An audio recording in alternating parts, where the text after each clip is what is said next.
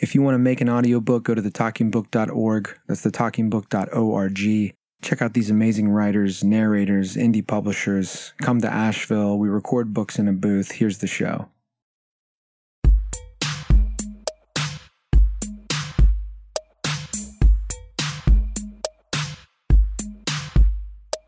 Greetings, everyone. Welcome to the newest dang episode of the Talking Book Podcast. This is a podcast for writers, a podcast for readers, a podcast for audiobook lovers. You know, lovers in general, really. Uh, my name is Chris Hartram. It's a cool spring afternoon in the land of sky, Asheville, North Carolina. What a cool nickname, the land of sky. I've thought before that someone should start an annual karate tournament or something in this city called the Land of Sky Classic. Doesn't that sound like something? Like something from a movie? The Land of Sky Karate Classic? Something like that. Anyway, I'm sitting here in my office recording this episode. I'm looking through the window at the backyard. And specifically, I'm looking at the red and yellow bounce house lying in the grass. It's deflated now. Soon my kids will be home, and it will be enormous, taking up the entire window. I'm seeing the soon to be gigantic bounce house, and I'm thinking about how the talented Claire Hopple has been on the show twice before. Both of her readings were awesome, and this new one is no exception. Claire Hopple is the author of five books. Her fiction has appeared in Wigleaf, Volume 1 Brooklyn, Peach Mag, Forever Mag, and others. She grew up in the woods of western Pennsylvania and currently lives here in Asheville, North Carolina. I run into her sometimes. She's great. Saw her, saw her at a baseball game not long ago. Saw her husband at the YMCA the other day. I didn't say anything. I should have said hi, but he was in the middle of a workout. Um, if you guys are hearing this now, yeah, I did see him at the Y. But you can find um, more of her work at clairehopple.com if you want to, and you should. Today, you're going to hear a reading from her new book called Echo Chamber published by Trident Press. Um, it's a novella and short stories. Chelsea Hodson had this to say about the book. In Echo Chamber, Claire Hopple's precise, shimmering sentences are on full display as she explores the inner workings of these unforgettable characters. Once I started reading this book, I couldn't put it down. It's a refreshing, innovative collection. So, yeah, you can trust Chelsea Hodson um, and me. Anyway, I hope you enjoy it. Uh, without further ado, here's Claire Hopple reading from her new book, Echo Chamber.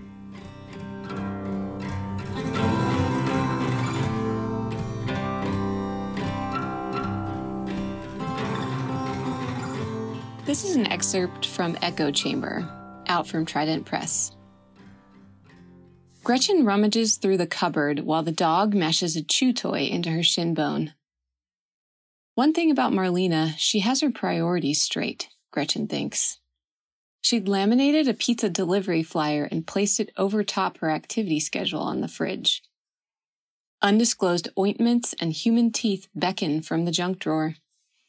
Plus, her front door is always slamming itself, and remnants of what appears to be a parade float line the basement floor. She tucks a tissue paper flower into her bosom. Gretchen has always been afraid that once she settles into pet sitting for a friend, said pet will suddenly keel over in her care. What she isn't prepared for is the death of her friend while she's pet sitting. The dog's coat has never looked shinier, though. Marlena was an elderly woman, so it could be worse. Her grown son calls the landline in striking, mournful clarity. Gretchen usually thinks she can tell who's calling by the sound of the ring, but this time she's way off. Some parents are desperate to get creative with the spelling of their children's names, but not with the names themselves. Marlena was no exception. He immediately tells Gretchen that he's Marlena's son, Frank, with two Ks. He'll be there soon to settle the affairs, quell the tide of histrionic relatives, and relieve her of her dog watching duties.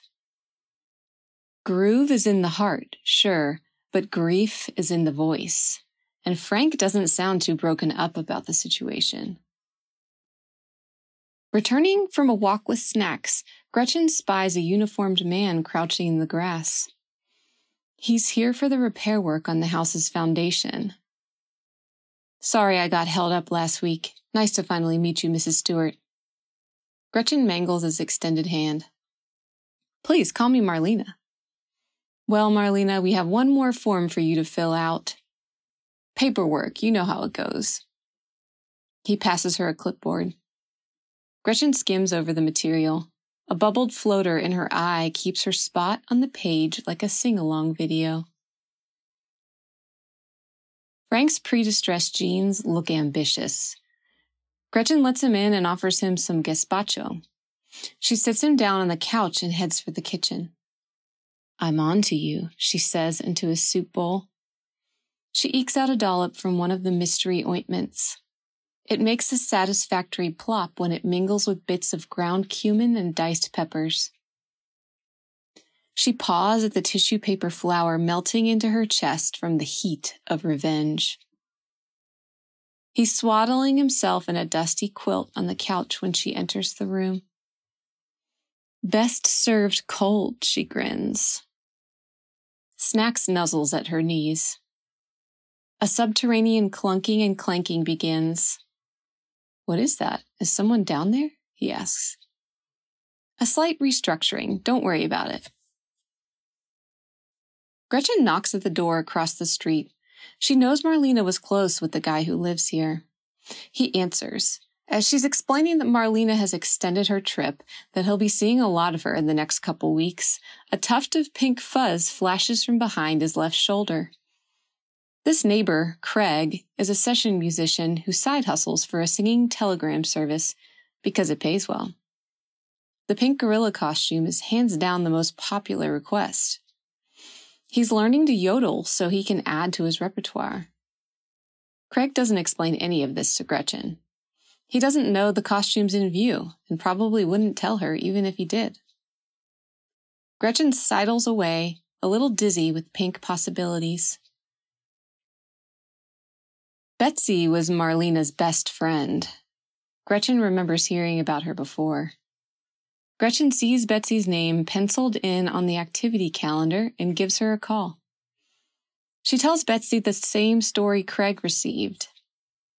Really? She likes it that much? She's not ready to come back? It's plausible, Gretchen says. They agree to the rec league game as planned. You sound young, You'll add some vigor to the court. Do some squats the day before, just in case, Betsy says, then hangs up. Betsy immediately calls back, Bring your own shuttlecock. Then she hangs up again. The day of the match, Gretchen surveils the gymscape in front of her. In one corner, by the vending machines, is what looks to be a field trip for bankers. She finds a bunch of white haired ladies stretching each other's hamstrings. She guesses which one's Betsy and waves. At Betsy's approach, she cries soundlessly, mouth open.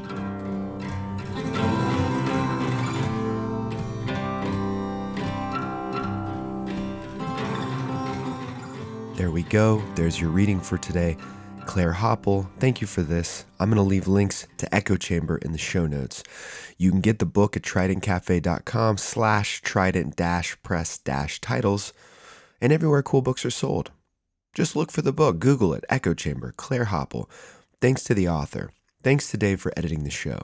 Thanks to you for listening. You want to read for the show? You got a book coming out? You had a book come out recently? You had a book come out five years ago. Read for the show, maybe. Come record your audiobook with us. That's what we do here in the land of sky. We record books in a booth. Hit me up at thetalkingbook.org.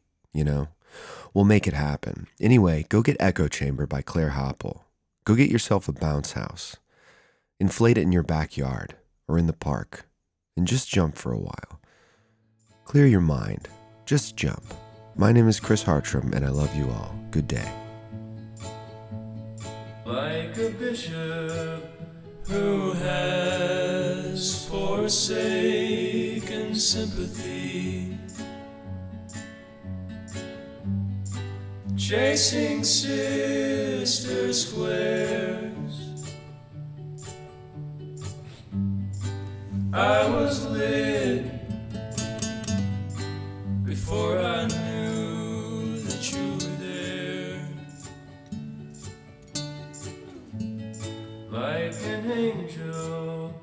who has forsaken certainty.